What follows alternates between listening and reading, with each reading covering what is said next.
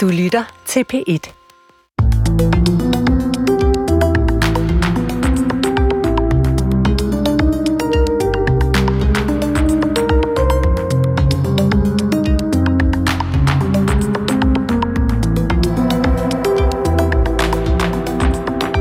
Djævlen har mange forklædninger, og det er som om, at den bliver ved med at gå igen. I hvert fald i sproget og i kulturen. Som religiøs fænomen forekommer djævlen måske mere som noget fra fortiden. Vi forsager den ganske vist før trosbekendelsen under gudstjenesten hver søndag, men hvordan kan man egentlig forstå djævlen i en teologisk kontekst i dag? Det undersøger vi i dagens udgave af Tidsånd. Velkommen til. Jeg hedder Christoffer Emil Brun. Djævlen i kulturen ser vi nærmere på senere, hvor det skal handle om det danske heavy rock band Merciful Fate og deres dyrkelse af Satan. Men vi lægger ud med at se på djævlefiguren i kristen sammenhæng, og det gør vi sammen med min gæst, Henrik Winter Nielsen. Velkommen til. Tak skal du have. Du er præst ved Frederiksborg Slotskirke. Ja. Og så er du forfatter til bogen Djævlen. Ja. Oppe i Frederiksborg Slotskirke, Mm. Som øh, mange måske har set i tv om ikke andet, fordi at der er mange sådan royale ting, der foregår Ja. deroppe. Ikke? Ja. Den er jo så ornamenteret og fuld af figurer, og- men der er ikke nogen djævlefigur. Der er ikke nogen djævle. Det er jo en gammel brydkirke. Det er jo en gammel, øh, hvad hedder det, salve, en salvelseskirke, ikke? Ja. Og øh, der er ikke nogen djævle, der er masser af engle. Men oppe i kongens bedekammer, bagerst i kirken, der er der en hel serie billeder af Karl Bloch, som beskriver hele Jesu øh, liv.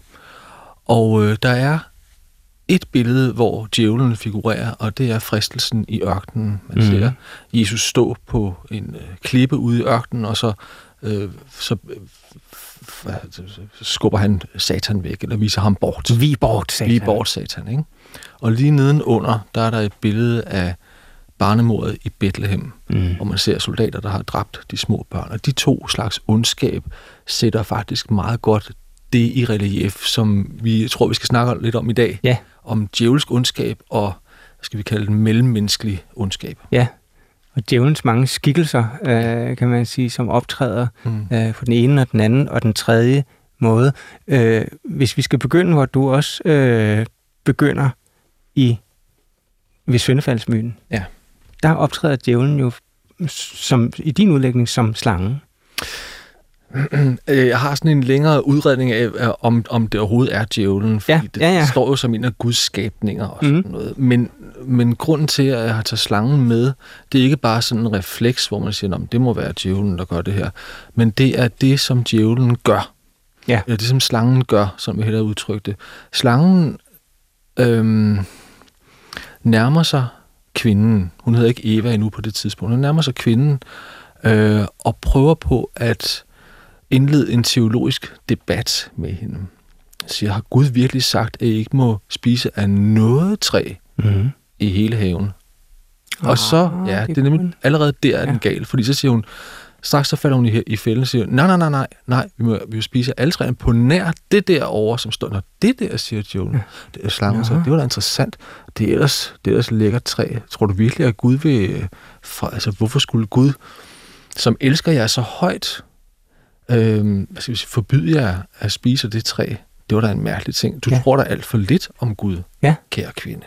Se nu her, det er jo dejligt at se på, det er godt at få forstand af, og det er smukt og sådan nogle ting.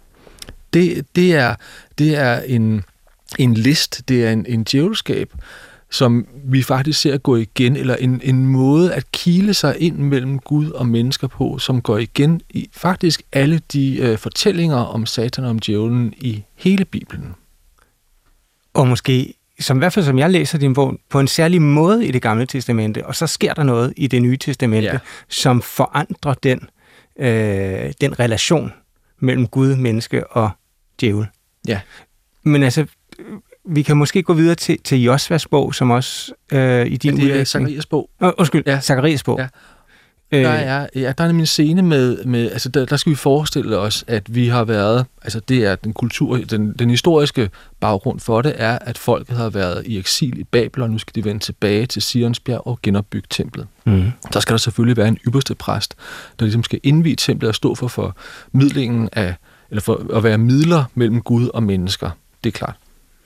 så øh, træder Josva frem.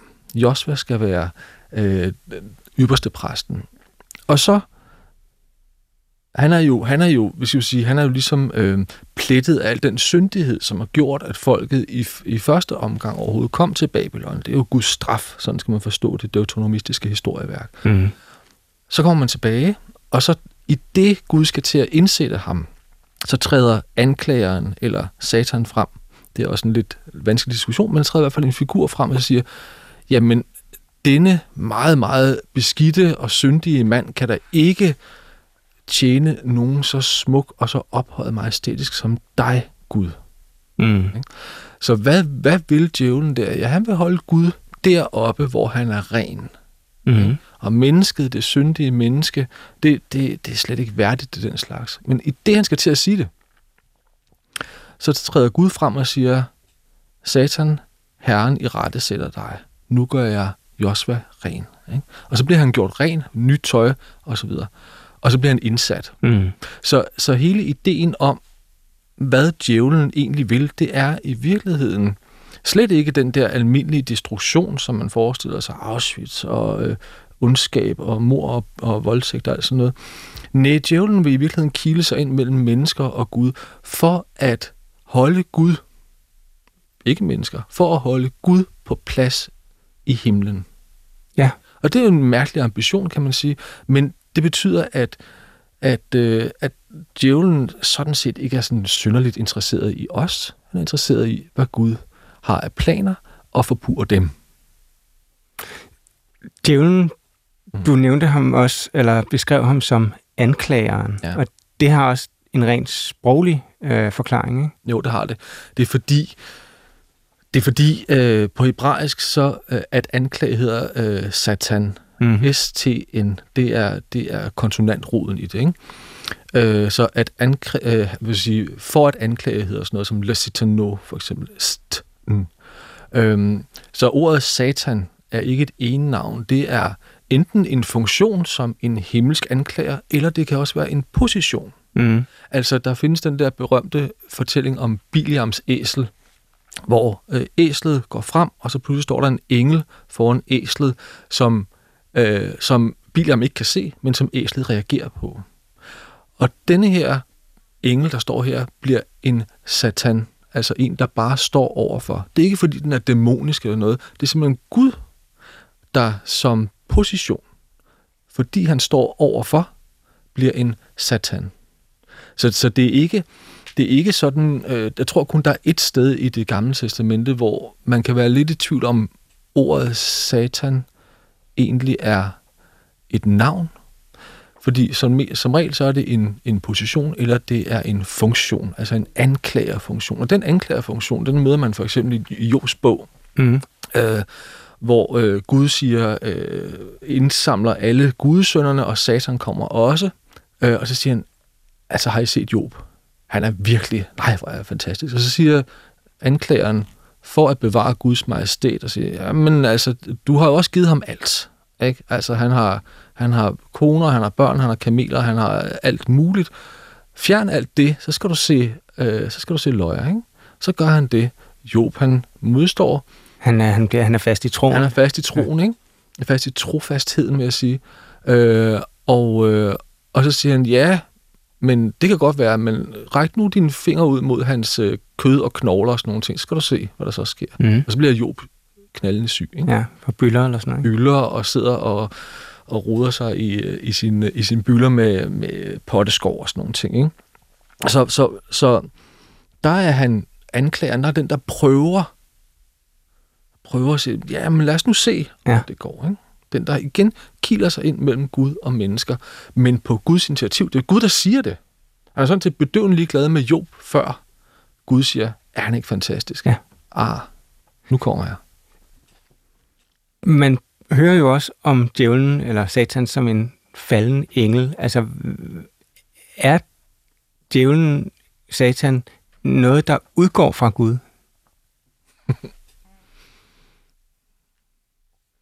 Altså man kunne næsten sige, hvad ellers? Mm. Øhm, hvis man tager fat i, i skabelsesberetningen, den forståelse af Gud som den, der har skabt alt. Men øh, ideen om, om øh, djævlen som en falden engel, det kommer fra, øh, jeg tror det er kapitel 14 i Isaias bog, hvor der står, at øh, jeg så dig falde øh, som en lysende morgenstjerne til jorden. Du hævede dig op over Gud, og nu faldt du til jorden. Øh, og det citat bliver brugt af Lukas, eller brugt af den lukanske Jesus senere. Jeg så Satan falde mm. for Lukas sin Jesus til at sige. Og i virkeligheden er den, hvad skal vi sige, den øh, politiske baggrund er, hvad skal vi sige, faldet af Babylons konge. Kyros er kommet fra Persien, og så har han skudt, øh, hvad hedder det, hvad hedder det, Babylons konge ned, ikke? Og, og, og det er det hovmod, som Gud nu straffer, så at sige, ikke? Mm. Så, så, så det, det er det, og, det, og den her, den her morgenstjerne bliver så kaldt lysbæreren, ikke? Lucifer. Det er det, det kommer af. Det er et mm. lille bitte stykke i, øh, i, øh, i Isaias bog, som bliver brugt i Lukas, og som har haft en kolossal virkningshistorie men som egentlig ikke rigtig handler om det. Det centrale er, at djævlen, satan, er øh, en skikkelse, der forsøger at så splid imellem menneske og ja. Gud. Ja. Og som ved at, ved at appellere og ved at beskrive Guds herlighed mm. i virkeligheden. Ja, det er nemlig det. Øh, laver den, få den kile ind. Ja. Forsøger at få den kile ja. ind. Ja. Nu har vi så opholdt os her i det gamle testamente, mm. syndefaldsmyten, mm. myten, øh, Josva-fortællingen, ja. øh, Jobs bog osv. Men det er klart, ved den anklage, så lider Satan vel et kolossalt nederlag i det, at Gud lader sin søn føde på jorden, og altså bliver menneske selv. Ja. Og etablerer den utrolige forbindelse. Det er lige præcis det, han prøver på at forhindre på alle mulige måder. Ja. Første gang vi møder djævlen i, i det nye testamente, det er jo den berømte beretning om Jesus ude i ørkenen, øhm, hvor det, der bliver tematiseret, det er jo, hvad vil det sige at være Guds søn? Kan man få denne Jesus af Nazareth, der nu har fået ånden gennem sin dåb af Johannes ude i ørkenen, eller ude i, i Jordanfloden, kan man nu få ham til at hvad skal vi sige, at fare vild. Øh, sådan så vi forhindrer det her store forsoningsprojekt, som det hele i virkeligheden drejer sig om. Så først så siger han, er du ikke sulten? Kunne du ikke mm. tænke dig at få noget at spise? Han har vandret rundt 40 dage ude i ørkenen. Præcis, ikke? Han har været 40 dage i ørkenen, og nu er han sulten. Øh, er du ikke sulten? Altså, en menneske lever ikke af brød alene. Så tager han ham op på et højt bjerg, ikke? eller tager ham op på templets tinde i Jerusalem. Mm. Kaster ned, ikke? Vis din tro. Altså, hvis du virkelig er Guds søn, så kan du både lave sten til brød, og du kan også kaste ud, så vil Guds engel jo gribe dig. Hvis, by the way, hvis du er Guds søn, er det du måske helt sikker på? Eller er vi lidt i tvivl? Ligesom med Eva, mm. må Gud virkelig har sagt, mm. hvis du er Guds søn. Og den formulering skal man lægge mærke til, for den dukker op igen senere ved korset. Men indtil videre, så modstår Jesus jo de her fristelser øh, i ørkenen, og det vil sige, at djævlen virker fortælleteknisk som en, en der øh, viser de muligheder, som Jesus får mulighed for at afvise. Jeg er ikke det. Jeg er ikke troens supermand. Jeg er ikke udødelig. Jeg er ikke teokrat. Jeg er ikke den, der skal oprette et politisk herredømme. Så, så der, bliver, der bliver der ligesom allerede der sået en hel masse ting fra. Ja. Senere sker der det så... Øh, øh, det der bespisningsunder, hvor han bespiser øh, 5.000 med øh, fem brød og to fisk, ja. øh, så siger folk, ham der, han skal være vores konge. Ikke? Og så kan jo godt høre, at det er, hvis stemme er det nu, der taler her? Hvad er det nu, der er på vej? Oh. Ja, men det er, jo ikke en, det, er jo ikke, det er jo ikke en figur, der står ansigt til ansigt med ham og vil lokke ham på den måde. Nej. Det kommer igennem hele folket. Alle dem, som gerne vil ham noget, siger, det er jo præcis det, vi har savnet, det er det, vi har ønsket, det er det, vi vil have. Og nu er du her, hvor er vi glade. Så trækker han sig tilbage til et bjerg mm. for at bede. En mærkelig reaktion. Men det er jo selvfølgelig fordi, at han hører noget helt andet, end de hører. Han hører djævlen. Ja. Senere igen, hvis jeg lige må... Ja. Der, mød, der, er, der er vi inde, helt inde i disciplekredsen. Vi kommer tættere og tættere på. Ikke? Mm. Vi er inde i mhm. disciplekredsen. Vi er inde i venskabets absolute inderkreds. Jesus siger, hvem siger folk, jeg er? De siger, at nogen siger, at du er Elias, nogen siger, at du er øh, en af profeterne, der er kommet tilbage. Og siger, men hvem siger I, at jeg er? Så siger Peter, du er Kristus, den levende Guds søn. Mm. Det ved vi godt. Og så siger han, det har du svaret rigtigt på. Og så begynder han at forklare, hvad det betyder. For nu skulle man jo tro, at de, de tror jo også det med, jamen så skal vi jo til Jerusalem, og så skal vi jo indføre teokratiet, og nu skal vi være de nye 12 stammer og sådan noget. Det skal bare gå, ikke? Så begynder han at forklare, at han skal dø på et kors. Og så siger, så siger Peter ud af sit hjertes godhed med en, kan man næsten kalde suveræn livsytring, som mm. er meget, så siger han, det må ikke ske her. Mm. Er du vanvittig? Jamen, ja. prøv at høre her, vi, vi har gået fra fiskerbådet, og du er min ven, jeg elsker dig, du må ikke. Og så siger han, vi er bag mig satan. Det er noget mærkeligt noget at sige. Vi er bag mig satan. Hvorfor kan jeg bare sige, Peter, prøv at høre her engang. Han siger, vi er bag mig satan, for han hører, at det som Peter vil, med sin suveræne livsudvikling, med sit hjertes åbenhed, sin, sin, sin, sin venskabskærlighed, er igen djævelens stemme, der prøver på at forhindre ham i at nå frem til det, der skal ske, for at forsoningen kan finde sted. Som prøver at forhindre Guds vilje ske. Ja. Øh, og derimod sådan øh, ægger mennesket til selv at tage magten. Ja. Og det er så, kan man sige, djævelens opgave, eller i det nye testamente, at jeg, gøre opmærksom på jeg, det, eller hvad? Altså, ja, jeg tror egentlig, jeg, man, jeg tror godt, man kan sige, at det egentlig er den samme opgave, han, mm. han, altså at, at der skal være en absolut forskel på Gud og mennesker, og at, at Gud skal forblive den himmelske majestæt, og mennesker, de skal sådan set bare... Men den absolute forskel er ja. vel ophævet i og med, at Kristus er, ja, det er, det. er, er født. Ja, det er det. Og så prøver han stadigvæk at forhindre og skubbe menneske og Gud ja. fra hinanden. Fra hinanden. Igennem øh, hele det nye testamente. Du beskriver øh, djævlen som en, som en stalker. Ja. ja. Jamen, det er også det er præcis den er. Fordi først har han været ansigt til ansigt med ham ude i ørkenen, så kommer han ind i folkekredsen, ikke? Mm. så kommer han ind i venskabskredsen, helt ind i disciplekredsen, helt ind til Peter. Gud hjælpe mig. Så bliver man paranoid, hvis man er Jesus. Okay, han er over det hele. Ikke? Og ved korsets fod, så bliver der sagt, træd ned af korset, og så kommer ordene igen, hvis du er Guds søn. Så allerede der, så står folket rundt omkring ham. Mm. Så hvis du træder ned af korset, så vil vi se og tro. Så er det et bevis. Ikke? Så er det et bevis. Men nu, dit fjols, nu har du, for, nu har du forspildt det hele. Ikke? Du troede, du var Guds søn på en bestemt måde. Jeg gav dig alle muligheder, og du sagde nej til dem. Nu hænger du der. Hvad nu? Hvad vil du nu gøre, ven? Nu er du kvar der. Ja. Det er slut. Du har ikke flere muligheder tilbage. Alle dine muligheder er opbrugt. Du er sømmet til et kors. Ikke? Og der kommer de der ord, du har mistet det folk, som du dør for. De vil ikke have dig. Mm. Altså, det er, den, det er den ultimative hån, og den mener jeg er djævelsk, fordi at de bruger de samme ord, det er sådan et, et, som et, et, ja. et ledemotiv. Ikke? Siger, oh, de ja. ord kender vi godt fra tidligere. Hvis du er Guds søn, nu bliver det sagt igen ved korsets fod. Ikke? Og hvad er det så, der gør, at djævlen trods alt ikke får ret? Det er jo opstandelsen. Klart. Simpelthen, ikke? Altså, det der, der er sådan et, et af de mest gysende øjeblikke, det er jo, at nu er han jo faktisk død. Ikke? Han opgiver ånden. Han dør faktisk. Og det, der så skal ske, det er, at der er nogen, der skal tage ham ned af det der kors og lægge ham ind i den der grav. Mm. Nogen skal gøre noget, og han har ingen kontrol over det. Og det er det, jeg synes, der er simpelthen så vanvittigt gysende. Hvis ingen gør noget der, hvad så? Men Josef og Amatea tager ham ned, lægger ham ind i, i graven, og så, er, ja. og så er han opstået. Ikke? Det vil sige, at Gud tager imod hans offer. Gud tager imod hans liv og værk og siger, du er min søn på den måde, du har demonstreret, at du er min søn på. Og ikke på nogen som helst andre måder, nemlig som midleren, som forsoner, i virkeligheden som en slags Josva. Mm. Og vel også som afmægtig, altså satans forsøg på at lade Jesus og også mennesket sådan tage magten over eget liv, ja. har Jesus konsekvent og helt til det sidste øh, modstået. Ja. Øh, og været den afmægtige, som så i afmægtigheden øh, viser sin, øh, sin troskab til Gud. Eller, ja, ja, ja, præcis.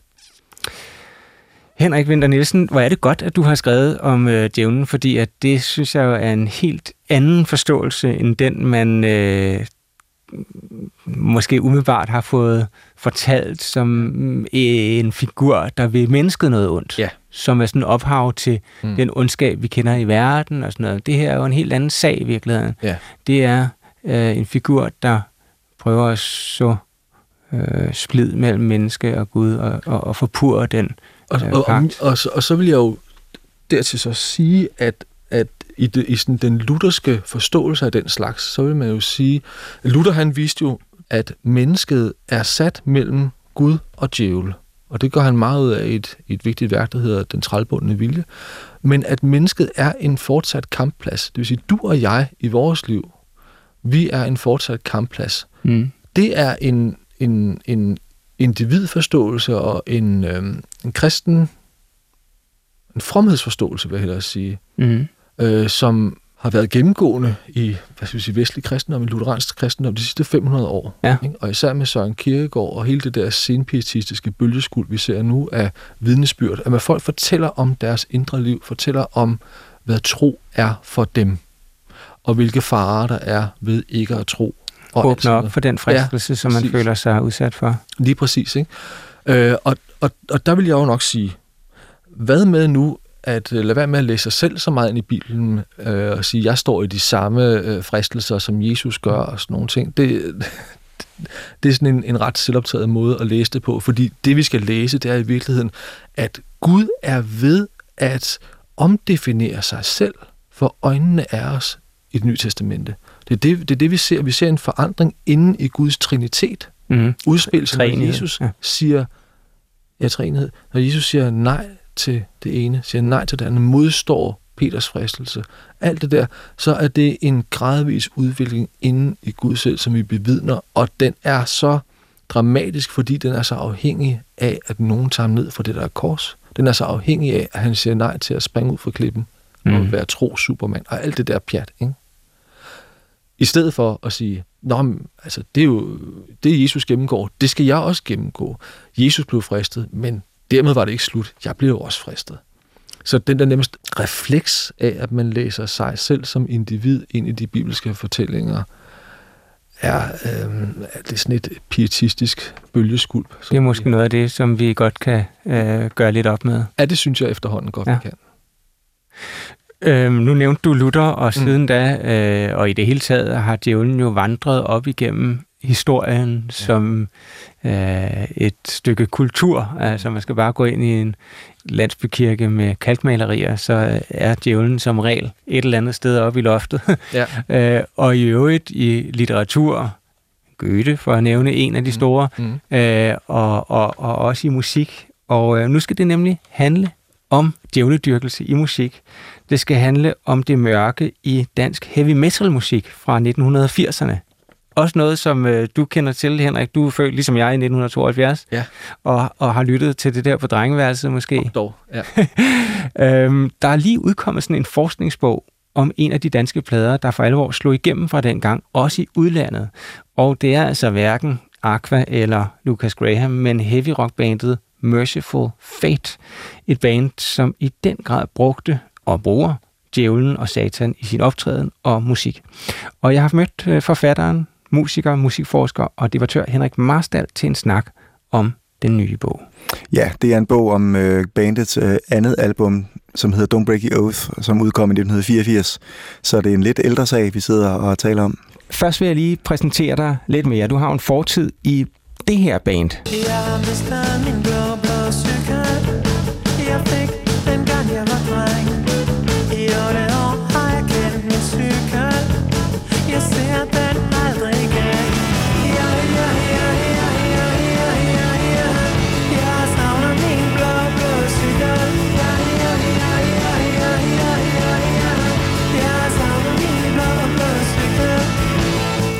Bandet Ibens, ikke tilbage fra begyndelsen af 80'erne, men måske... Øh, I slutningen af 90'erne. Ja. Mm.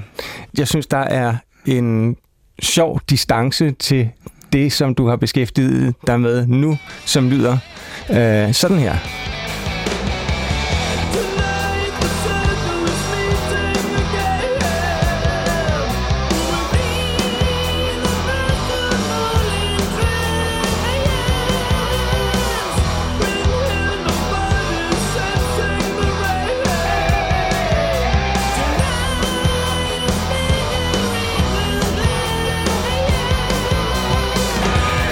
Det er altså det danske heavyband Merciful Fate her, deres anden LP, Don't Break the Oath, øh, som er den LP, du har skrevet en hel bog om. Ja, altså lige allerførst, bare nu spillede du det her musik i starten med Ibens, altså man kan sige, for mig er der ingen modsætning mellem at have spillet i Ibens og så øh, øh, lavet en, en bog om et, et, et heavy metal øh, band som Merciful Fate. Min egen musikalske baggrund som musiker har været meget bred. Jeg har lavet mange forskellige ting. Jeg har lavet elektronika, jeg har lavet andre former for rock. Du arbejder med Øhm, salmer også. Og jeg har også arbejdet med, med til at redigere en, salme, en, en, en salmebog, kirkesangbog. Så jo, jeg, har, jeg, har bare, jeg tror bare, jeg har en, en bred tilgang øh, til tingene, men det er klart, at det, man så laver, som øh, bliver noget, øh, der bliver især husket, som for eksempel Ibens, så er det klart, at man tænker, at det er måske det, der, der, der er normen eller idealet for det, har været. Men, men sådan, sådan er det egentlig ikke. Jeg, går, jeg, jeg har, jeg har en, en, bred, en bred tilgang og har følt mig følt, at der været plads til mit engagement i mange forskellige øh, ting og sager. Så absolut. Altså, det var sådan set også for at øh, netop øh, illustrere din ja. alsidighed. Ja. Det er meget skægt, fordi jeg tror, hvis man blev spurgt, hvis jeg for eksempel blev spurgt om et dansk album, som havde klaret sig godt i udlandet, så ville jeg måske tænke på Aqua eller Mm. Gangway, hvis det blev Mm. højt fra, fra 80'erne også. Men det her Merciful Fate, øh, sådan lidt pudelrock, Mhm. mm-hmm. men det er også øh, med en satanistisk undertone, som vi skal mm. vende tilbage til. Er det virkelig sådan et stort internationalt album? Ja, det var et album som, øh, og et band, som øh, jo på meget kort tid øh, sådan set gjorde det hele vejen til USA. De er på to øh, USA-turnéer efter det her album, og når faktisk at øh, komme ind i en, øh, i en liga af, af, af navne, der virkelig bliver regnet med. Øh, det, der jo er kontroversielt ved dem, det er netop det her sataniske øh, øh, element, som er så grundlæggende for konceptet, som ligger i teksterne, som ligger i øh, sceneoptræden, øh, og som i det hele taget øh, jo øh, gør dem så berygtet i USA, at det også er kontroversielt overhovedet at spille, øh, spille det, altså at, at gå til koncert med det her. Øh, det er jo, de rammer jo lige ind i, i The Satanic Panic era i, øh, i USA. Og hvad er det, det handler Og det er jo, det er jo, en, øh, det er jo en, en periode, hvor man var øh, særlig opmærksom på, at det sataniske kunne være undergravende, øh, ikke bare i en, i en antikristen kontekst, men også kunne være undergravende for moral, og det var noget, der var farligt. Merciful Fate og øh, albummet Don't Break the Oath øh, bygger på djævledyrkelse, satanisme simpelthen. Det øh, bygger blandt andet også på en interesse i kulturen, der går forud. Øhm, for mig at se, er det en, en vigtig forudsætning. Det er noget af det, der foregår i anden halvdel af 60'erne. Øh, øh, der er den her øh, øh, øh, Anton LaVey, som er den moderne satanismes grundlægger, der laver øh, øh The Church of Satan, i øh, grundlægger den i USA i 1966, skriver The, Sat- The Satanic Bible øh, et par år senere. Han er jo den, der ligesom starter en moderne forståelse af, hvad det sataniske er, og det er helt klart den, som Merciful Fate er baseret på. Det handler også om, at, øh, at øh, hippietiden øh, var jo øh, affødt i nogle meget kraftige modreaktioner, ikke bare fra det etablerede samfund. Mm. Jeg synes, at hippierne var for langt ude.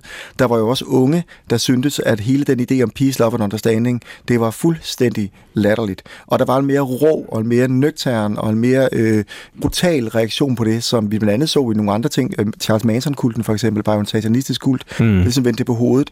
Vi begynder at få de første store sataniske kioskbaskere, Rosemary's Baby, ikke mindst Exorcisten lidt senere. Øh, det sataniske bliver dyrket i populærkulturen, men som for mig at se noget modkulturelt, noget der ligesom stiller sig uden for det, øh, det, det musik, som de fleste render efter. Og det er jo der, heavy metal-musikken blandt andet opstår, ikke fordi den er satanisk, men fordi den har hele tiden en fascination af det mørke. Der er utrolig mange heavy metal-tekster, hvor ordet The Devil indgår, for eksempel. Og det gælder også på den her plade. Og det gælder også på den her plade, men det nye er, at Merciful Fate, sammen med et par andre bands i samme periode i øvrigt, tager det sataniske langt mere alvorligt på designe præmisser. Og det er derfor, jeg synes, at det er spændende at tale om det her. Altså det er, det er, det er meget mere øh, radikalt, end heavy metal hidtil havde været. Øh, og den alvor, den øh, skal vi høre her i et klip fra radioen, netop fra 1983, altså omkring øh, pladeudgivelsen med Don't Break the Oath, hvor forsangeren i Merciful Fate, King Diamond, bliver interviewet af Elisabeth, Sangeren øh, altså Elisabeth, sangeren ja. Elisabeth, som i øvrigt er aktuel med en bog om kristne salmer nu. Ja, øh, men her tilbage i 1983, der er hun studievært i ungdomsprogrammet P4 i P1 øh, den her aften sammen med Niels Fred Nielsen. Øh, og her møder de altså King Diamond. King Diamond er forsanger i Merciful Fate, som altså har gjort så stort i udlandet. Og King Diamond, du sidder også selv med, med de der kors i ørerne nu. Hvad betyder det, de omvendte kors? Jeg tror øh, på satanisme. Og hvad er satanisme? Ja, det er noget, som der er mange folk, der har fuldkommen misforstået, hvad det drejer sig om. Altså, det involverer en masse kærlighed og had og så videre.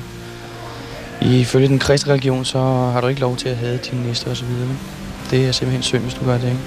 Men øh, hvem kan lade være med at have den, der måske har smadret dit ansigt eller gjort et eller andet? Det kan man jo ikke, vel? Hader folk ikke også hinanden i krig og så videre? Altså, det, det kan man ikke undgå. Det, satanismen, den er ret, øh, hvad skal man sige, virkelighedsnær. Det er mere en livsstil, end det er en religion, hvis man siger sådan. Og for den rigtige satanist, så står satan ikke som en gud, ligesom øh, for den kristne kirke, der har man sådan et, et billede i baghovedet af, hvordan Gud skal se ud og så videre. Og det med satan, jeg har ingen... Øh, altså, jeg, jeg tror overhovedet ikke på, at det er noget med den her sådan mand med horn og, og skæg og den her slags ting. og sager. Så det står for mig som øh, de samlede øh, okulte kræfter. At, Nu siger du, at øh, det er en livsstil for dig, men på det billede, vi sidder med, der er du malet helt hvid i hovedet og har malet kors i panden også. Sådan ser det jo ikke ud til daglig. nej, nej, det er for at give vores øh, showomgivelse af en ekstra dimension. Ikke? Folk skal have noget mere for deres penge, end bare at betale for. Og, og, altså, de kunne lige så godt høre pladen derhjemme så, ikke? Hvad har I mere i jeres show? Øh, der er blandt andet, vi brænder et kors af på scenen, og øh, der er en nonne, der bliver sprængt i luften. Det er meget visuelle effekter, ikke? og de er originale. Ikke? Altså, det er noget, der ikke er set før. Og, sådan noget, ikke? og øh, det bliver så passet ind i vores sæt, alt efter hvilke numre vi spiller og så videre. Og vi regner med at få bygget ret stort op snart med en hel kirke i baggrunden. Men hvad vil man sige med at, at brænde kors af eller sprænge en stakkels nonne i luften? Altså det der med non, ikke, det kommer over fra den sang, der hedder Nonce No Fun, ikke? som vi har på vores minialbum, det første vi lavede. Og øh, det var sådan set ment som en provokation til paven, ikke? fordi jeg synes, jeg står for en masse vrøvl simpelthen. Ja, King Diamond, som, som altså ikke alene mener, at paven taler vrøvl, men også dyrker satan. Hvordan dyrker Merciful Fate og King Diamond det her satan-univers? Altså jeg ville måske have ønsket, at, øh, at King Diamond havde formuleret sig lidt, øh, hvad skal sige, lidt klarere omkring, hvad det er ved det sataniske, som han, øh, som han er fascineret af. Øhm, men det er helt klart, altså det sataniske er jo øh, en selvets religion. Altså det er jo en tro på en selv. Det er ligesom den, der ligesom bærer en igennem, Mm. snarere end troen på en omnipræsent Gud, der er uden for en. Så er det noget, der ligesom er inde i en selv, og det har jo også noget at gøre med at øh, baserer sin, sin væren i verden på et, øh, et moralbegreb, hvor det gode og det onde optræder øh, over for hinanden. Og det er også derfor, at det er tilladt ifølge en satanisk opfattelse at, at hade, som jo er noget, vi øh, ellers øh, jo ser i, i den kristne verden, øh, står, har, har en anden status. Øhm, men det, som øh, Merciful Fate gjorde på det her tidspunkt, det var blandt andet at øh, invitere djævlen selv med på scenen, altid til koncerterne, ved øh, nogle, rituelle, nogle ritualer, der foregik lige før koncerterne, med nogle gåsefjer og noget blod tappet fra en, øh, en, øh, en scenetekniker, øh, som altså, øh, vi kan sige er, er fuldstændig latterlig stafage, men ikke desto mindre var noget, der blev taget alvorligt. Og så er der den her øh, øh, King Diamonds egen udgave af det sataniske bibel, var også med på scenen og lå slået op, så vidt jeg ved, øh, på, på, på, på et sted, øh, bestemt skriftsted. Øh, så derfor var der altså en, øh, en, en form for, hvad skal vi sige, øh, imitation, øh, som øh, jo også bidrog til at, at skabe et, øh, en særlig stemning på scenen, som helt sikkert har, er blevet transporteret ud til publikum.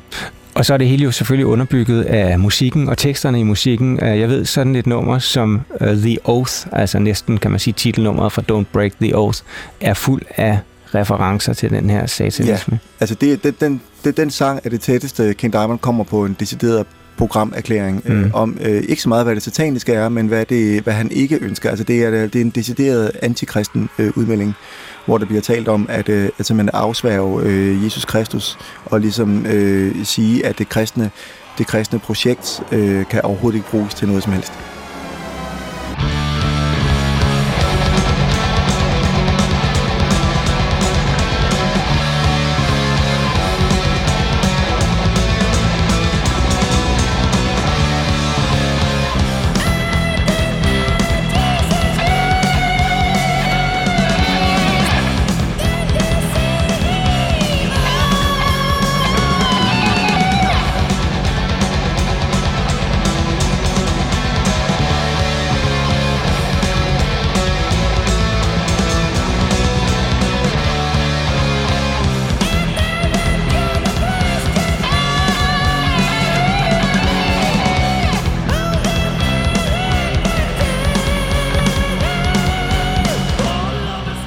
The altså med Merciful Fate. det er jo klart, Henrik Marstal, øh, dig som har skrevet om, om Don't Break the Oath og Merciful Fate her. Det er jo klart, at den her satanisme og den her musik, øh, selvom den også kan virke lidt uskyldig, alligevel også har virket enormt provokerende. Ikke bare i USA, men også herhjemme. Hvad var reaktionerne? Altså, øhm, i Danmark var der allerede før Merciful Fate for alvor etableret så allerede det de bare havde lavet en, en EP, der var der nogle mennesker, der begyndte at, at reagere på det og sige, det her det er en form for fordærv, det er en form for øh, øh, fordærv af, af ungdommen, det er en øh, form for amoralsk handlen, som, øh, som ikke burde have sin gang i det moderne danske samfund. Øh, reaktionerne kommer også, fordi øh, King Diamonds position er så klar og tydelig, at han kan bruges til at øh, stille nogle andre spørgsmål til at sige, hvad er det egentlig, kirken gør? Øh, Hvad er det egentlig, det kristne væ- værdisæt overhovedet går ud på? Og der, der sker der altså nogle gange, at King Diamond får lov til at møde øh, forskellige øh, mennesker, typiske øh, danske præster, Mm. hvor man altså diskuterer det kristne over for det sataniske. Og vi skal se og lytte til et eksempel på det, nemlig fra tv-programmet Elevatoren. Øh, et meget populært sådan fredagsprogram, som mange sad og- kiggede med på. Og den her fredag aften var det altså øh, King Diamond og præsten Ole Skærbæk, som øh, Isabella Mirenar havde i studiet. Øhm, vi kan se det her i studiet. Derhjemme må man øh, lytte til det. Øh, det kommer her. Mener du så, at King Diamond, som jo altså optræder og, og fortæller, at han er satanist, bærer et ansvar for det, der sker hos de unge? Ja, det mener jeg, gør, fordi, fordi han udbreder jo en ideologi gennem sine, sine sange. Han siger ganske vist, det den satan, han dyrker, er det modsatte, er ikke har noget med kristendom at gøre. Alligevel så tager du stilling i, i nogle af dine sange og siger, at Kristen, Kristus er en bedrager. Så en eller anden måde relaterer du det jo til Kristus, og dermed siger du alligevel, den satan, du har, at han er, er netop det modsatte af det, det kristendom står for den kristne Gud. Som jeg sagde til dig at der findes to forskellige satanisme. Jeg ved ikke, om du nogensinde har læst den bog, der hedder Satanic Bible. Har du læst den nogensinde? Jeg har kun læst uddrag af den. Og kun uddrag af den. Så hvi- hvis du havde læst den hele, så havde du også vidst, hvad hele ideolo- ideologien bag ved det var. Og netop, jeg skal nævne en ting her, som er meget den generelle opfattelse, folk de har af satanisme, det er, at det er nogle folk, som er ondskabsfulde. De skal ud og have fat i små børn nede på legepladsen, op til alderet, og så er det ellers frem med kniven og drikke så meget blod som muligt. Det er den opfattelse, som kirken igennem årtusinder har prøvet at fremvise satanismen som værende. Der står i side 89 på den her, i den her bog, øverst, under ingen omstændigheder vil en rigtig satanist nogensinde ofre et barn, eller for den sags skyld, noget som helst dyr. Det er sindssygt. Men King, så vil jeg lige sige noget, fordi nu sidder du og siger, at de her ting har intet at gøre med satanisme. Men lad os prøve at tage din optræden for eksempel, hvor der sker utrolig mange uhyggelige ting på scenen ja. og makabre ting. Tror du ikke, det påvirker de unge, at, at du gør sådan nogle ting på scenen, og samtidig siger privat i interviews, jeg er satanist? Jeg tror, man skal passe på, at man ikke gør ungdommen øh, til at være nogle øh, små hjerneløse øh, skabninger, som ikke kan tænke på sig selv. De ved udmærket godt, hvad der er godt og dårligt for dem selv. Fordi jeg siger aldrig nogensinde noget i den stil med, at du skal Du slagte børn. Det står faktisk i Bibelen med, med Kain og Abel. Var der ikke en, der skulle slagte deres søn til, til ære for Gud? Jeg synes, så har vi, vi, børne- vi skal prøve at se en video, så seeren også kan få mulighed til at se, hvad det er, unge mennesker kigger på, når man øh, ser en video af ja. dine. Ja, han har ikke sådan helt styr på Kain og Abel. Jeg tror, han mener øh, offringen af Isak, men lad nu det Ja. ligge. Øh, han er jo er, optræder meget aggressivt, synes jeg, mm-hmm. øh, i det her. Mm. Og nu kan man så, selvfølgelig ikke se det, men mm. King Diamond sidder sådan med nogle meget store ringe, og den der øh, lædervest, og mm. sort hår, og, og, øh, og så sidder Ole Skærbæk ved siden af præsten, som sådan lidt bamsefar med sådan et stort skæg og et stort hår og sådan meget hippieagtigt. Så det er også virkelig sådan et møde mellem to, to kulturer og to livsopfattelser. Mm. Øhm, men hvad tænker du om den? Det, det- det virker som en meget stor alvor, en meget stor voldsomhed, en aggression, han kommer med. Jeg tror, at en, en del af drivkraften for King Diamond, det er jo bare en tolkning, men jeg tror, en del af drivkraften for ham har jo været en form for øh, ubehag ved, ved, ved det kristne som sådan, mm. øh, som jo er så indgroet i det, det danske samfund, og, og har været og stadigvæk er det, som han, øh, som han simpelthen føler, at han tager en form for, øh, må tage en form for meget, meget markant afstand fra. Men øh, der er en anden ting i det, som han også er inde på, det er jo, at der er jo noget stafage, altså de her fordomme om det sataniske, mm. med at øh, skære babyer op og drikke deres blod osv. Ja. Alle de her ritualer, rituelle, rituelle ting, som rituelle ting, som vi har set og hørt så meget i vores kultur er blevet fremstillet. Det, øh, han har jo et dobbelt forhold til det, forstået på en måde, at han på den ene side tager afstand til de fordomme, han mener, det er udtryk for mod satanisme, og på den anden side øh, selv bruger det som en slags øh, stafage igen, som en slags øh, drama. Og øh, jeg kan godt forstå, at han ofte har følt sig misforstået, fordi at han, han, han, det er jo svært at sige, på den ene side, så alt hvad jeg gør, det er bekræfter jeres fordomme, på den anden side, så er det ikke det, jeg står for selv. Hmm. Den dobbelthed, den er jeg ikke helt sikker på, at han altid har tænkt igennem, hvordan det skal kommunikeres. Men jeg synes stadigvæk, at det er en interessant dobbelthed. Helt sikkert. Han bruger forarvelsen, det kan man Han godt øh, ja. sige, i sin udbredelse af, Ja. af sin musik. Og musikken, skal vi ikke glemme, altså er meget velproduceret, som du også nævnte, og der er noget med tonaliteten, altså simpelthen de, de stemmereferencer. Du er jo musikforsker. Kan du prøve Ja. at forklare lidt om det? Ja, altså... Øhm, øhm, en af mine pointer med bogen er, at det sataniske ikke kun ligger i teksterne og i ikonografien, altså albumforsider og øh, øh, hvad hedder nu, øh, scenografi og så videre, øh, men at det sataniske faktisk også ligger i musikken hos mm. Merciful Fate. Og det er velvidende, at øh, øh, King Diamond var den eneste øh, i bandet, der var, øh, der var erklæret satanist. De andre fire var egentlig ikke, men alligevel kan, kan det være som om, at musikken simpelthen har noget, noget satanisk over sig, og det er nogle ting, jeg analyserer i bogen og peger på, hvordan det kan, det kan hænge sammen. Og det er faktisk lidt en, noget nyt, fordi at øh, heavy metal-forskningen har, har undersøgt meget det sataniske, men øh, taler altid kun om tekster og ikonografi. Men der er dog et, øh, et aspekt, som har fyldt meget, som du også er inde på med tonalitet. Det er brugen af det her interval, der bliver kaldt for Diabolus in musica, altså djævlen i musikken. Og det er et øh, interval, som øh, går, hvis man har et, et, øh, et, øh, tastatur og klaver foran sig, fra tonen C, der kan man spille C, D, E, F, og så kommer der en sort tone, der hedder Fis. Og den afstand fra C til Fis, isoleret set, er det interval, der bliver kaldt en uh, tritonus, eller bliver kaldt en forstørret kvartal, en formindsket kvint. Der er flere navne for det.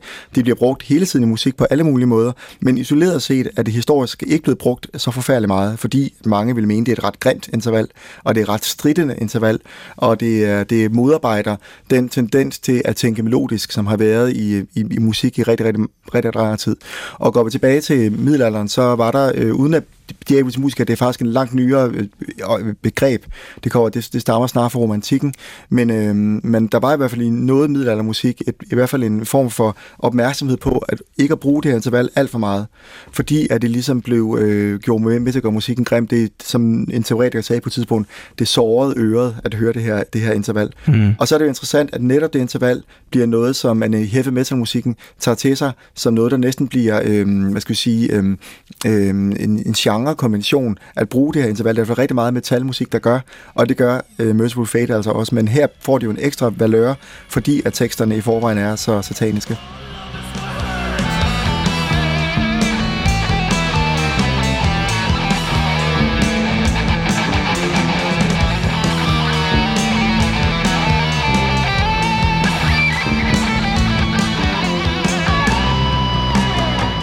Henrik Marstal, der er jo også noget særligt med hans vokal, King Diamonds vokal, som ligger i flere lejer, øh, som også peger ind i noget af det her sataniske. Mm. Ja, altså... Øhm, noget af det, jeg er optaget af, det er, hvordan King Diamond selv personificerer øh, djævlen, øh, øh, og jeg mener jo, at det blandt andet kan høres i hans øh, måde overhovedet at synge på. Han har en ret karakteristisk stemme, det er en ting, men han har også det karakteristiske ved sig, at han hele tiden veksler det at synge i sådan full voice, øh, øh, øh, brystregister hedder det også øh, rent øh, sangteknisk, hvor man altså bruger sin normale talestemme, som en mand vil gøre. Det kombinerer han med at synge i randregister, eller head register, hvad det hedder på engelsk, Mhm. men også kaldt falset, altså at man, øh, man bruger, bruger nogle det høje randregister af stemmen. Det kombinerer han øh, hele tiden fuldstændig utrætteligt, kombinerer han det her. Han, han udarbejder musikalske fraser, hvor han inden for få sekunder først er nede i det dybe register, så op i det høje, så nede i det dybe igen, eller, eller omvendt. Og det er for mig at se en måde at personificere en opfattelse af, af djævlen på, som øh, noget, der hele tiden er fyldt med, vi kan sige, en form for øh, øh ondskab, eller inkarna- selve inkarnationen af ondskab. Og så er der den her øh, falsetstemme, som ligesom er inkarnationen af uskyld er det stik modsatte af ondskab. Og øh, den her fascination af det barnlige, det uskyldige, det, øh, det, ikke, øh, det endnu ikke besmittede, er jo også en del af det sataniske. Og jeg fornemmer, at der er en dobbelthed der. Og du knytter det til et særligt øh, bibelsted, eller også er det ham, der gør det? Ja, der, der er jo skriftsted, hvor Jesus møder, øh, møder, møder øh, Satan og, øh, og spørger, hvem er du? Og så er det, Satan svarer, øh, vi er mange, siger han, vi er legio, øh, eller mit, vi, vi, mit navn er legio, for vi er mange, bliver der sagt. Og øh, det kan jo også ses udmyndtet i albummet, nemlig det her med, at Øh, satan kan være en person, der springer rundt i rummet. Man ved ikke, hvor vedkommende er. Vedkommende er pludselig foran en, bag en, op under en, ned under en, alle mulige steder. Øh, og det er personificeret sted i den her sang, der hedder Nightmare, hvor man kan høre en række forskellige stemmer, der taler på samme tid. Øh, og de er alle sammen lavet af King Diamond, men det lyder som om, der er syv eller otte af dem på samme tid i et stort vokalt kaos, som ikke desto mindre er ekstremt velarrangeret.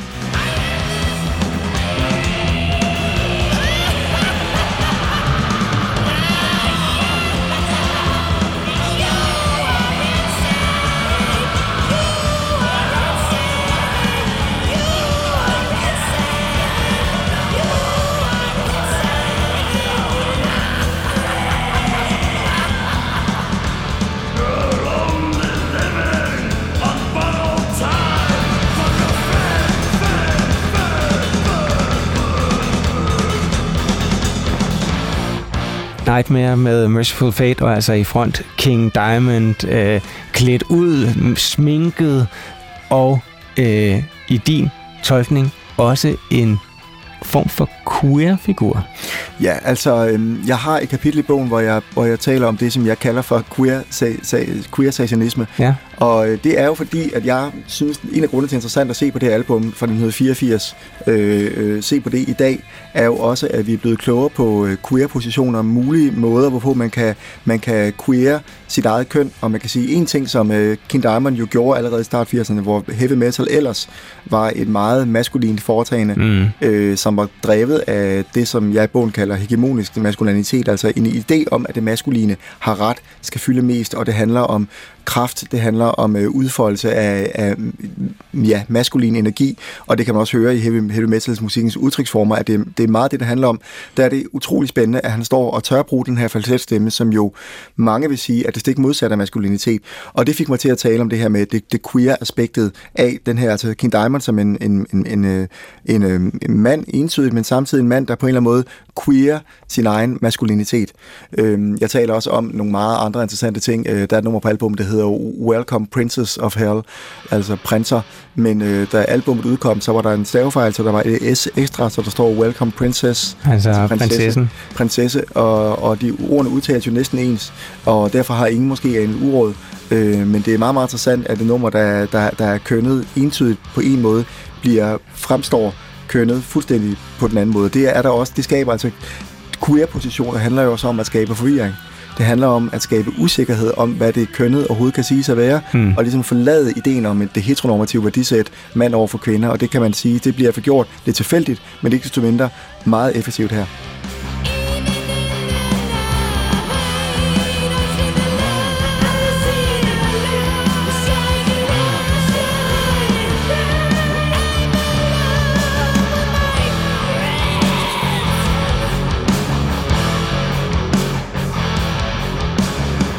Kan jeg vide, hvad King Diamond selv vil øh, sige til at blive kaldt for queer-satanist? Ja, det ved jeg heller ikke, hvad han vil sige til det. Altså, øhm, jeg, øhm, jeg interviewede ham til bogen og spurgte ham lidt om det her med, hvad det vil, hvad, hvor, det, hvor, det, hvor, det, hvor det kom fra.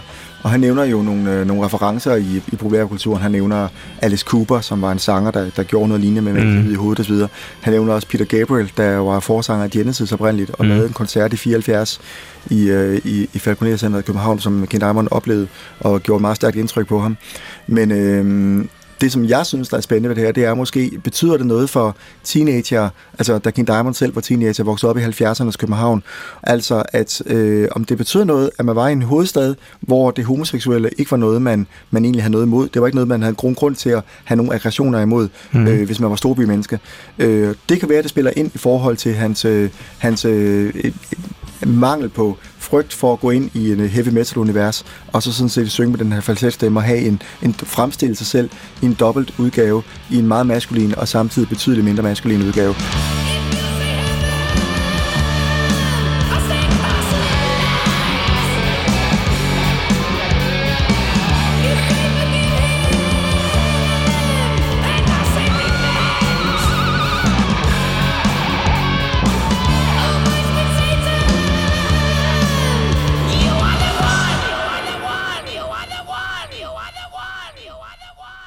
Det er næsten 40 år siden. Mm. Nu har Merciful Fate så lige spillet på Mm. festivalen Copenhagen i øh, København for massevis af mennesker. Øh, Copenhagen trækker jo også, jævnfør navnet, på det mørke, har kæmpe publikum. Øhm, du var inde og se koncerten, Henrik? Ja, jeg oplevede koncerten og synes, det var aldeles fremragende. Det var meget gennemført, og i øvrigt, Ken Diamond er næsten mere velsyngende end nogensinde før øh, Wow. i en alder af 68 år, så det er jo virkelig, eller 66 år han, så det er jo ret, det er jo ret fantastisk, at han kan det.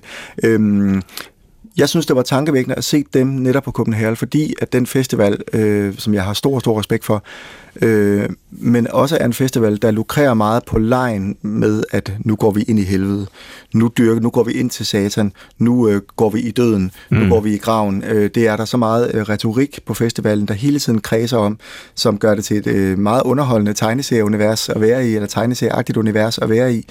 Øh, blandt andet kunne man se masser af Tuborg-banner, fordi Tuborg er en hovedsponsor på festivalen. Tuborg-banner, hvor der bare står Tuborg med kæmpe bogstaver, og med lige så store, øh, store tegn kan man se det omvendte kors. Og øh, jeg synes, det er interessant at jagtage den modsætning mellem, at det omvendte kors som symbol for, for, for satanisme er blevet noget, man tager ind øh, på festivalen, næsten som noget, der, der er blevet en, en, en ny normal, og øh, næsten som noget, der er et øh, lidt uforpligtende modkulturelt symbol. Uh, flot billede, vi afrunder med her af Merciful Fate, der altså står uh, til Copenhagen Festivalen og spiller, uh, mens at Tuborg reklamerer med omvendte kors. Man kunne vel også sige, at Merciful Fate har sejret af helvede til. I hvert fald ret præcis formulering lige i den her sammenhæng. Ja. Henrik Marstal, tillykke med bogen, og tak fordi du gæstede Tidsånden her i dag. Tak. Og vi er tilbage i studiet. Mm. Uh, mig og Henrik Winter Nielsen, præst ved Frederiksborg Slotskirke, og ikke mindst forfatter til bogen Djævlen her. Hvordan var det at høre om djævlen hos Merciful Fate? Pragtfuldt. Det er simpelthen så vidunderligt øh, tegneserieagtigt og sådan noget. Altså, er, jeg, jeg mindes min, øh, min drengedag på, på drengeværelse med Iron Maiden og Black Sabbath og sådan nogle ting. Ja. Ja. øh, synes du, det har en relation til det, som vi talte om øh, i begyndelsen af udsendelsen, altså djævlen? Nej, det synes jeg egentlig ikke. Teologisk? Nej, det synes jeg egentlig ikke. Øh, det djævelske... Øh, altså, det er meget, jeg synes, det er sødt, at, øh, at Tuborg har, har taget det omvendte kors til sig, fordi det har jo, det har jo et omvendt kors der for den kristne. Det er jo et billede på Peter, der blev korsfæstet omvendt, fordi han ikke synes, han var værdig til at blive korsfæstet på samme måde som Jesus Kristus. Ikke? Mm. Så, så, så det er sådan en tegneserieagtig leg, en markedsføringsagtig leg med, med noget, som egentlig ikke har noget med den bibelske djævel at gøre. Det, det, der i virkeligheden er ægte djævelsk, det er jo, det er jo den ros og den øh, hvad skal jeg sige, rygklapperiet. Ikke? Altså, øh, se på Elvis. Der er også det kommet en film om Elvis, ikke? Mm. Øh, som jo dør af at blive klappet for meget på ryggen og blive, øh, blive kaldt The King hele tiden. Ikke? Du er noget særligt. Ikke? Nej, du skal ikke noget med det gøre. Ingen skal nærme sig The King og så videre. Og så får han den der selvopfattelse, at det, det er der sgu nok noget om i virkeligheden. Ikke? Altså at komme ud i, i ensomhed og et øh, misbrug og alle mulige ting. Altså en isolation, Mm. men det er en isolation med ros. Det der med den der åbenlyse, øh, omvendte kors og øh, corpse paint og øh, forvrænget guitar stemme ned i C og sådan noget, det er bare fedt. Det er ikke det, vi skal være Nej, bange for. overhovedet ikke. Overhovedet ikke. Og så på den anden side, så er der sådan noget som Auschwitz og Putin og sådan nogle ting, hvor det også er meget, meget nemt at sige, det er jo fandens værk, og det er jo djævlen selv, Mhm. mm. eller den der lejerchefen i Auschwitz, der er øh, satan selv, der er kommet ned for at destruere Mm. folk. Eller Putin med horn i panden. Putin med horn i panden. Alt det der, ikke? Øhm, Det har heller ikke noget med djævlen. det er gøre. intet med djævlen at Nej. gøre. Men altså, hvad er det så for en djævel, vi skal være opmærksom på i dag? Jeg vil sige, hvert fald en djævelskab, man skal være opmærksom mm. på. Øhm, fordi jeg mener simpelthen ikke, at djævlen er en, er noget, er en levende vilje i verden. Men det, der foregår mellem mennesker, som kan være djævelsk, det er, det er den snigende, smirende øh, løgn, som øh, isolerer mennesker og får dem til at tro, at de er mere eller mindre, end de er. Og den, den kommer jo ind på sådan en fuldstændig altså indlysende måde. Altså dig, Christoffer, ikke? Altså, du, du er sgu da bedre end dem der. Skal du ikke til at søge den der stilling og sådan noget? Så tænker jeg, jo, det er der, der er noget om, ikke? Altså, øh, og, og, og, det er jo ros, ikke? Men hvad sker der ved det? Så det er jo ikke, det er jo ikke den der åbenlyse øh, terrorisme eller folkemord eller sådan noget. Det alt, alt, alt for åbenlyst. Det er alt, alt, alt for usofistikeret. Det er, det er det lokkende. Så, så jeg vil da sige, vær opmærksom på den ros, du, du hvad skal vi sige, bider på, ikke? Den, der isolerer dig, ikke? Altså den der, det er fedt nok, men, men dig, Mm. dig, du er simpelthen, altså, bare mellem os to, ikke? Du er noget helt særligt. Du er noget særligt, ikke? Mm. Elvis. Ja, ja. Må ikke vi alle sammen har en rem af huden, som man siger? Det tror jeg bestemt. Vi er i hvert fald, øh, vi er jo ikke, vi er jo ikke onde, vi er svage, vi hopper på meget, ikke? Henrik Winter Nielsen, øh, tak for besøget her i Tidshånd, og tak for at øh, skrive om og fortælle her om djævlen og djævlens skikkelser. Selv tak. God sommer. I lige måde. Tak også til jer, der lyttede med denne søndag. Denne sidste søndag inden Tidsånd går på sommerferie. I den er der mulighed for at høre nogle stærke glimt fra det sidste år. I næste uge om relationen mellem efterkrigstidens to store intellektuelle fyrtårne i dansk åndsliv, Willy Sørensen og K.I. Løstrup. Jeg hedder Christoffer Emil Brun og ønsker alle lyttere en god sommer.